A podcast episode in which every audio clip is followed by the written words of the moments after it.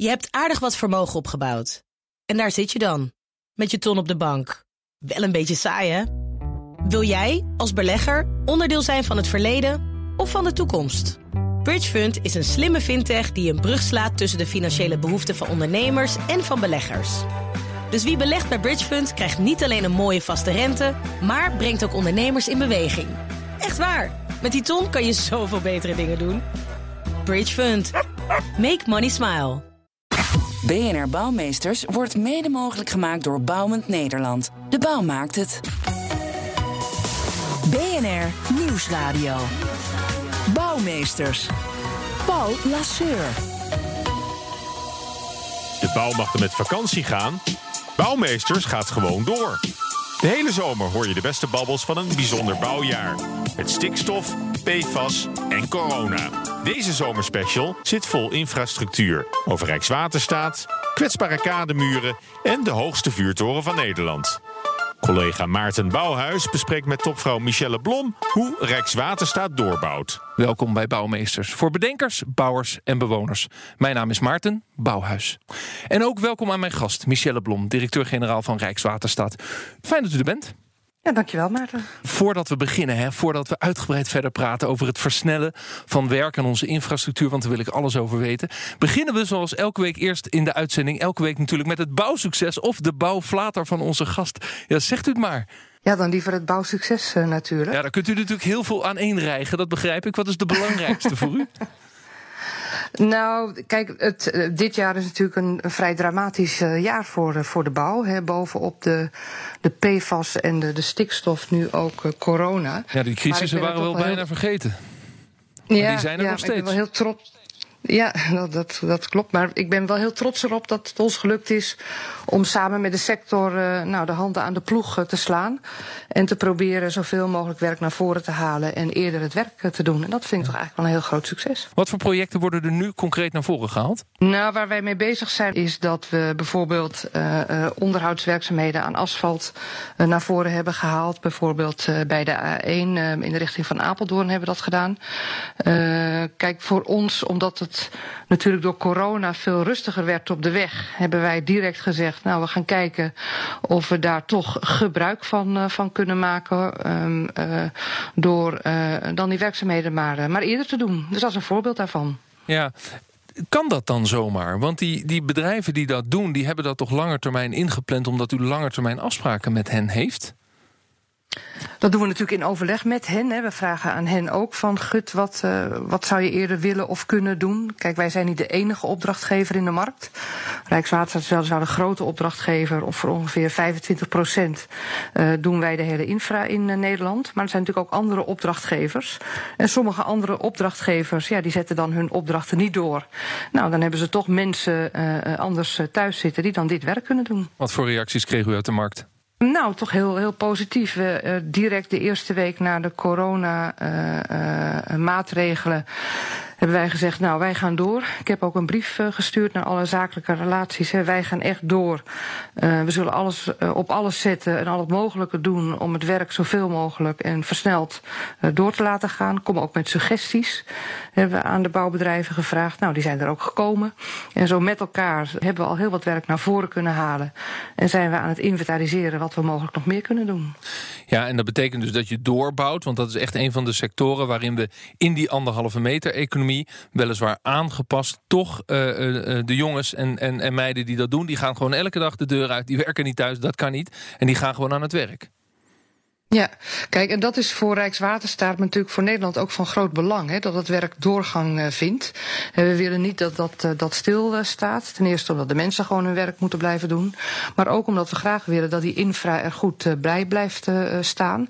En door dat werk door te, te laten gaan, gebeurt, gebeurt dat ook. Een deel van die projecten, de werkzaamheden aan de A1, de A8 en de A10, Ring Amsterdam, die hoort ook bij de grote ja. onderhoudsopgaven van bruggen, tunnels en viaducten in Noord-Holland, die vorig jaar werd gestart.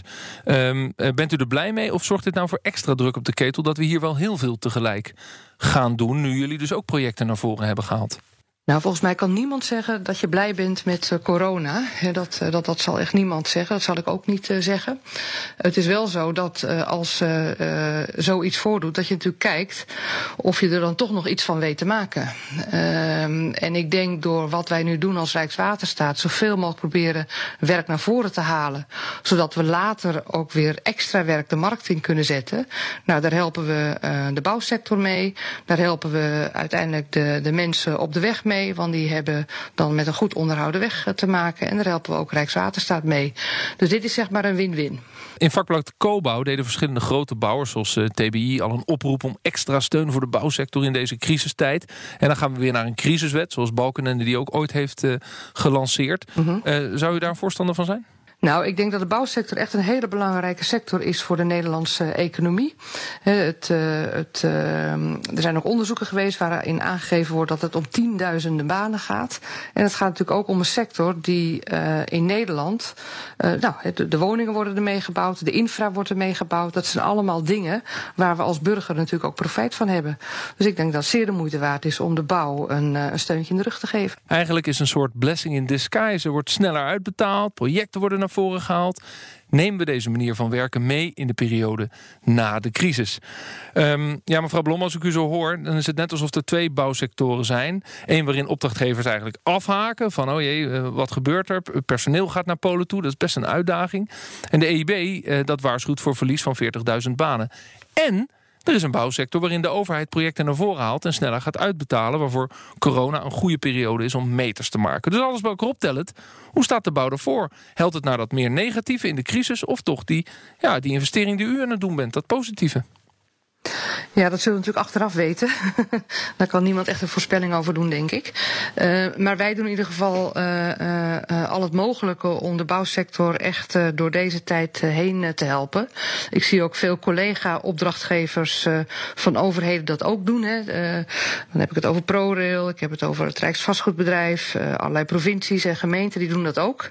en dat is ook nodig, want uiteindelijk willen we allemaal dat ook jonge mensen blijven kiezen om te werken in die bouwsector. Want over een aantal jaren willen we ook dat er uh, infrastructuur wordt gebouwd en uh, woningen worden gebouwd. Ja, minister van Nieuwhuizen besloot ook al dat betaaltermijnen te verkorten naar één maand en een aantal betaalmomenten in een project op te voeren. Uh, waar, waar, Mhm. betalen jullie die, versnellingen die, versnellingen die, die kunnen betaald worden, de Rijksoverheid? Dat is het probleem niet. Nou, kijk, waar we normaal gesproken in termijnen van twee maanden of drie maanden betalen, he, gaan we dat nu versnellen zodat de cashflow van bedrijven uh, gewoon uh, optimaal uh, blijft. het bedrag blijft hetzelfde. Het is niet dat we meer gaan betalen, maar we, we betalen in kleinere termijnen sneller. Ja. En dat helpt bedrijven bij hun liquiditeit. Nou ja, elke ondernemer die daarnaar luistert en denkt de overheid gaat mij sneller betalen, dat, dat mag wel een blijvertje zijn na deze crisis. Ja, we vragen natuurlijk ook wel dat het werk geleverd wordt. Hè. Het is niet zo dat we sneller betalen als het niet geleverd wordt. Het moet wel geleverd worden. Ja, ja oké, okay, dat begrijp ik. Maar goed, ik heb een normale verstandhouding. Ik lever. En, en dan nog is altijd een van de pijnpunten... de overheid betaalt uiteindelijk altijd. Ja, soms duurt het wel even. Uh, dus als we dat kunnen vasthouden, dat dat wat sneller gaat. Ja, is mooi toch? Ja, ja. Dat is dan weer een van die voordelen. Ja. Precies. Dat is wat u betreft de belangrijkste les... die u uit deze crisis tot nu toe heeft geleerd. Ja, we zitten er natuurlijk nog een beetje in, maar de eerste piek is voorbij. Nou, dat het heel belangrijk is elkaar goed te kennen. We zijn uh, zo'n anderhalf jaar geleden begonnen als Rijkswaterstaat met de markt. Om echt te kijken naar een nieuwe manier van, van samenwerken. Dat hebben we vrij intensief de afgelopen anderhalf jaar gedaan. En ik merk dat nu met deze coronacrisis dat enorm helpt. We kunnen veel vlotter schakelen. We kunnen zelfs zonder elkaar te zien elkaar makkelijker begrijpen. Dus elkaar goed kennen, dat is toch wel essentieel. Ja, en tegelijkertijd werken we daardoor ook efficiënter en productiever op sommige momenten. Uh, bang dat we terugvallen in oude patronen als straks alles weer normaal is? Nou, zoals ik u net zei, hè, een, een, deel mis je ook echt wel. Hè. Uh, u mist de zaaltjes uh, soms toch? Ja, en de mensen. Het is natuurlijk fijn om toch even iemand in de ogen te kunnen kijken. En dat gaat nu toch al, al, ja, wel door zo'n scherm, maar het is toch anders. Ja. Bedankt voor dit gesprek. Michelle Blom, directeur-generaal bij Rijkswaterstaat. En heel veel succes met het naar voren halen van al die bouwprojecten. BNR Nieuwsradio. Bouwmeesters. Zometeen praten we verder over het vervangen van de kademuren in Utrecht. En hoor je hoe kwetsbaar ze eigenlijk zijn. Maar eerst... BNR Bouwexpo. Bespreekt Maarten Bouwhuis met redacteur Judith Lane de Bouwexpo. Dag Judith. Hey Maarten. Je kwam in je mapje met Bouwexpo-ideeën een bijzondere vuurtoren tegen. Ja, zeker. Ja. Ik, uh, nou ja, je kent het wel. Uh, je leest dingen, je slaat ze eens op. En uh, na een tijdje denk je... Goh, had ik nog een ideetje ergens liggen?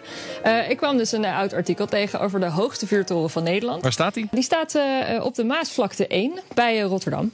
En ehm, dat artikel ging dus over wat ermee moest gebeuren. Of dat nou een monument moest worden of niet. En ehm, het is niet alleen de hoogste, maar ook de jongste vuurtoren van Nederland. want hij is uit 1973, 74. Toen is hij gebouwd. Hij is 65 meter hoog. En dat is, dat is echt de hoogste. Dus ik wist niet dat ze zo hoog konden worden, maar bij deze. Nou ja, de Euromast is 165 meter. Dus voor Rotterdamse begrippen valt het ook wel weer mee. Maar dat is toch. Geen vuurtoren. Geen vuurtoren. Nee. nee. nee. maar gewoon een toren. Nee, ja. Maar qua vuurtorens is dit echt de hoogste. Ja, ja, en uh, het is ook de enige met zwart-gele banden eromheen. Want de meeste die zijn of rood-wit of rood of hebben net een iets andere kleur. Um, en deze die was dus specifiek uh, om het kustlicht van de Hoek van Holland te vervangen. En uh, hij is ontworpen door architect Kolenbrander. Wat ik weer een hele mooie naam voor een architect van een vuurtoren vind. En ik dacht dus cool, ik wil meer weten over deze vuurtoren. Want uh, dat vertel ik ook wel vaker. Ik kom uit Scheveningen en ik viel dus vroeger in slaap door uh, lichtbundels van uh, de vuurtoren in Scheveningen te tellen. Dus ik dacht, ah cool, de hoogste vuurtoren en de jongste vuurtoren en daar mag iets mee gebeuren. Dus heb ik ook even gebeld met de Nederlandse Vuurtorenvereniging. Oh, wow. Die is er dus. En uh, secretaris Sander van Oudenaren die heeft me dus helemaal erover bijgepraat. Dat kustlicht is dus ook anders dan de rest? Ja, uh, want de meeste vuurtorens die lopen dus taps toe. Hè. Dus die zijn onder zijn ze groter dan boven. Omdat vroeger in de, het onderste gedeelte daar woonde de lichtwachter, zoals je die noemt. Maar ja. de toren op de Maasvlakte, dat was dus de eerste vol automatische toren. En daar werkte dus dat licht automatisch. Dus er hoefde beneden niemand te wonen. Dus ze hebben er alleen een liftje in gebouwd. En daarom is die toren dus overal even breed. Um, en die constructie, um, want het is een achthoekige toren van beton. Die is dus heel bijzonder, want het is uh, wat je noemt een glijbekisting. En dat heb ik dus even aan die Sander gevraagd: van wat is dat dan en waarom is dat zo bijzonder? Nou, dat is dus eigenlijk een mal en daarin hebben ze dus het beton gegoten. Dat lieten ze dan drogen. En dan trokken ze die mal omhoog en dan konden ze dus de volgende laag erop storten. En zo hebben ze die toren gebouwd. En dat is dus bijzonder omdat deze methode alleen bij deze vuurtoren is gebruikt. Oh, wow. Langs de, ja, langs de kust staan nog uh, 17 andere vuurtorens, waarvan er nu nog maar drie bemand zijn. En um, de meeste zijn dus ook heel anders gemaakt. Dus van baksteen, ja. uh, zoals uh, in Noordwijk. Of gietijzer, zoals ik graag onze mooie rode in Scheveningen. ja, doen. precies. Ik zou je straks verklappen wat mijn favoriete vuurtoren is. Maar sinds 2008 is dat oh, kustlicht dus gedoofd. en nu wordt er dus gesteggeld over de monumentenstatus. Komt die er? Uh, nou, dat is nog niet helemaal zeker. De procedure is in ieder geval gestart. Uh, er moet dan ook weer uh, een, een, onafhankelijk cultuurhistorisch onderzoek naar gedaan worden. Of dat nou een goed idee is. En um, op 30 september moet de gemeente een beslissing hierover nemen. want als die vuurtoren namelijk een monument wordt, dan mag die dus niet zomaar afgebroken worden. En die vuurtorenvereniging waarmee ik gebeld heb, die hoopt dus dat het een publiek toegankelijke herbestemming krijgt. Dus dat, je er dus dat het een museum kan worden of dat je erheen kan. En als het aan hen ligt, wordt het een uitkijktoren. Waarmee je dus over dat hele industriële landschap van uh, de Maasvlakte kunt kijken. Ja. Um, want ja, zij, zeggen, zij vertelde dus ook van na deze toren is er eigenlijk geen grote vuurtoren meer gebouwd in Nederland. Dus hij past qua cultuurhistorisch erfgoed heel goed in die ontwikkeling van de Nederlandse kustverlichting. Bouwmeesters. Onze kademuren zijn tikkende tijdbommen. Als we nu niet goed in kaart brengen hoe ze eraan toe zijn, krijgen we nog veel meer instortingen. Zoals in Utrecht in 2013, waar onverwacht een deel de gracht inzakte. Daarvoor waarschuwt Karstjan Beens, hij is directeur uh, van aannemer Beensgroep, kademuurspecialist uit Genemuiden. Ja, ooit werden die kademuren gebouwd voor paard en wagen natuurlijk, maar nu rijden we met vrachtwagens eroverheen. En de grote steden zoals Amsterdam en Utrecht zijn al jaren bezig om de huidige kademuren toekomstbestendig te maken. En dat is geen malse opgave. De gemeente Amsterdam trekt er 450 miljoen euro voor En de gemeente Utrecht heeft zijn kademuurbudget al lang overschreden. En het moet ook nog eens razendsnel gebeuren. Geen 500 meter kade per jaar, maar 10 kilometer. Dus dat is 20 keer sneller dan we het uh, nu doen. En daar praat ik over met Karst-Jan Beens. Hij is directeur van Beensgroep. Hartelijk welkom. Ja, dank je. Hoe erg is het gesteld met die kademuren in Nederland? We, we, we hebben wel eens, uh, wel eens een incident uh, af en toe. En we, we hebben ook al gehoord dat Amsterdam dat flink aan gaat pakken. Nou, Utrecht is natuurlijk bezig. Maar ja, hoe, hoe, ja. hoe staan ze ervoor? Nou ja, wat wij wel zien is, is, is in die binnenstedelijke omgeving, wat wij zien is. Um, ehm, dat het eigenlijk onbekend is wat de, wat, wat de staat is. Wat eigenlijk de restlevensduur is van de kade op dit moment. En als je dat niet goed in beeld hebt, dan ehm, ja, kom je vaak voor verrassingen te staan. En dat wil je niet. Ja, want veel van die muren zijn, zijn al 100 jaar oud, misschien ouder. Ja, ja, ja. Kijk, je kan je voorstellen. Ehm, eh, 200 jaar terug werden die muren gebouwd gewoon als evenwichtsmuren. Hè? Ehm, gewoon een stapel stenen met wat, wat, wat, wat hout ervoor. En, en die hield de zaak bij elkaar. En, ehm, ja, meer beschroeiing dan... een soort, eh, ja, een soort, de functie van die kade was ook meer een, een, een grondkerende constructie. En nu doen we er veel andere dingen mee. ja. Wat, wat voor andere dingen? Nou, ehm, eh, bijvoorbeeld ehm, de verkeer, hè, veel, zwaar verkeer eh, rijdt over die kades. Ehm, intensieve eh, vaarbelasting voor de kade, of achter de kade in het water moet ik zeggen. Dus de functie van die kade is in de loop van de jaren wel iets veranderd. Ja. Waardoor, ja, eh, waardoor je er ook anders naar zou kunnen kijken. Ja, en we zeiden het al, veel van die kades toen ze werden gebouwd... was dat eh, berekend op eh, paard en wagen. Ja, precies. En, en nu moeten al die vrachtwagens Ja, eroverheen. dat, eh, dat is eigenlijk. aan en af eh, rijden die dingen. Maar ehm, e- even voor, voor ons beeld dan. Waar, moet je beginnen als je een kademuur gaat, eh, gaat vervangen? Ja, ik zou Begin met de inspectie natuurlijk. Ja, ik Met- zou zeggen, begin met een grondige inspectie. Hm. Ga, ga ehm, boorproeven doen. Ga in het lab onderzoeken wat eh, de restlevensduur is van de materialen. En eh, doe een goede analyse van de, van de staat van de kade. Hm. Zodat je ook een goed plan van aanpak hebt om tot vernieuwing over te gaan. Ja. En eh, waar, waar kijk je dan allemaal naar? Want ik kan me ook voorstellen dat er... eh, er zullen ook allemaal leidingen lopen. Of er, er staan bomen op de kade. Of, eh, Ja. dat, moet je allemaal meenemen, denk Ja, ik. dus de hele conditionering, hè, het hele proces van voorbereiding, hè, kabels en leiding, eh, maar ook eigendomsverhoudingen hè, van, van bebouwing, eh, omgevingsfactoren zoals verkeer, bomen, niet te vergeten. Ja, dat zijn allemaal eh, factoren die je mee moet nemen in de overweging.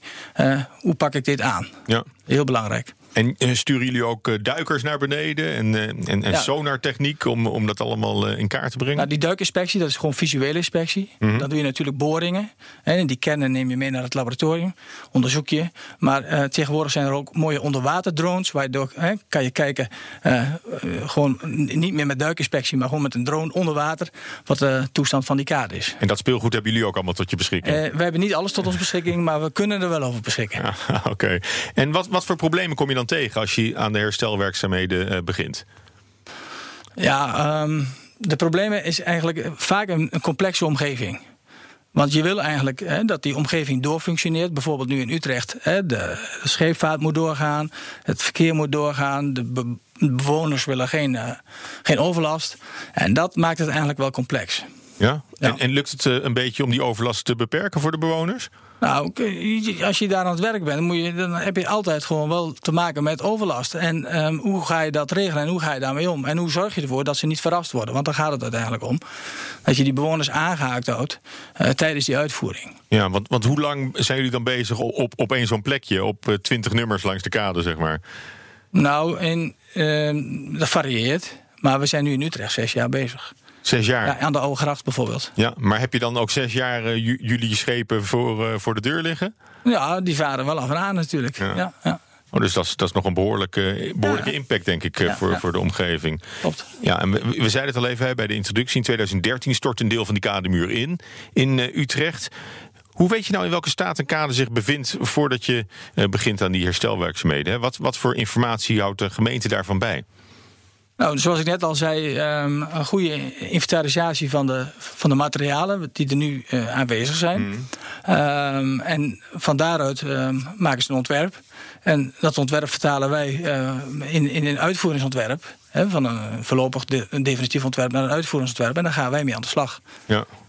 Want, jullie hebben die klus eh, gekregen ook om in, eh, in Utrecht eh Ja, klopt. kade te vervangen. Hoe, hoe groot is die opdracht? Wat, hoeveel, hoeveel kilometer kade moeten jullie aanpakken? Ehm, we hebben het hier over rakken. Dus tussen ieder eh, brug hebben we rakken. En wij doen hier 15 rakken.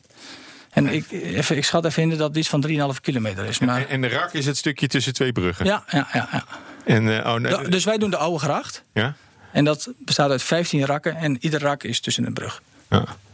Maar het is ook wel, ook wel een verantwoordelijkheid, lijkt me, om zo eh, eh, eh, op de oude gracht in Utrecht, dus toch, toch het hart van de stad. Ja, ah, ah, ah. Ik zeg altijd. je, je, je wil niet dat er een stukje wegzakt. Nee, ik zeg verbouwen met de winkel open.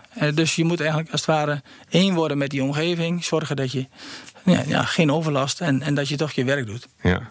Nou, BNR Bouwmeesters ging natuurlijk ook op onderzoek uit. We waren even op eh, kademuurbezoek bij jullie bedrijf. Dirk Boers, dat is uitvoerder bij Beensgroep... die neemt ons mee langs de Utrechtse Oude Gracht. Om de kademuren te vervangen in het kleine en drukke centrum... moeten ze nieuwe technieken gebruiken... en speciaal voor deze klus gebouwd materieel. We lopen dus hier uh, dwars, door, uh, dwars door Utrecht, uh, slingert de Oude Gracht. En je ziet het wel, dus allemaal historische bebouwing, honderden jaren oud. Um, en vroeger werd die gracht al heel veel gebruikt voor de aan- en afvoer van goederen. Utrecht was echt een handelscentrum. Um, en eigenlijk is dat niet echt veranderd. Want de Oude Gracht is nog steeds de best, beste methode om de binnenstad te bereiken. Dus wij doen ook alles varend. De hele aan- en afvoer van alle bouwmaterialen, dat gaat allemaal over het water. En uh, ja, het is zelfs zo dat uh, de gemeentelijke havendienst ook het water gebruikt om bijvoorbeeld uh, de horeca te bevoorraden. En het vijandensweer mee retour te nemen de stad uit. Dus in die zin is de, de logistieke functie van de Oude Gracht al eeuwenlang hetzelfde. Nou, we zijn nu aangekomen op, we noemen dit rak 4. dit, is, dit is echt hartje stad. je kan het wel zien, we liggen hier met, met pontons, drijvende werktuigen, kraanschepen. er ligt een boot van de havendienst, die haalt de vijanders op.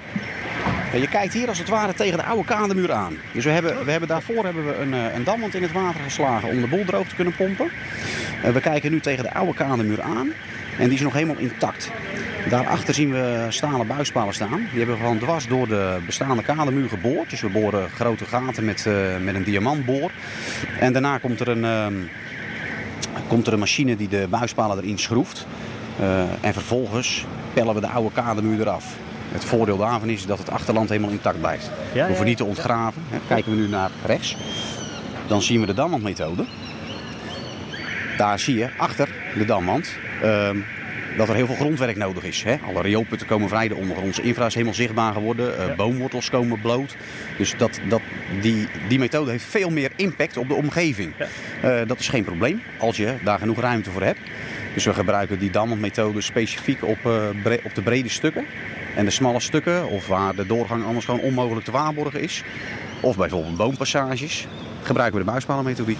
Hier ligt een hele grote drijvende kraan, als ik het goed omschrijf. Ja, dat, dat, dat is eigenlijk uh, precies zoals je het zegt. Um, het is inderdaad een kraan waar geen rupswerk meer onder zit. Maar uh, daar hebben we een doos omheen gelast.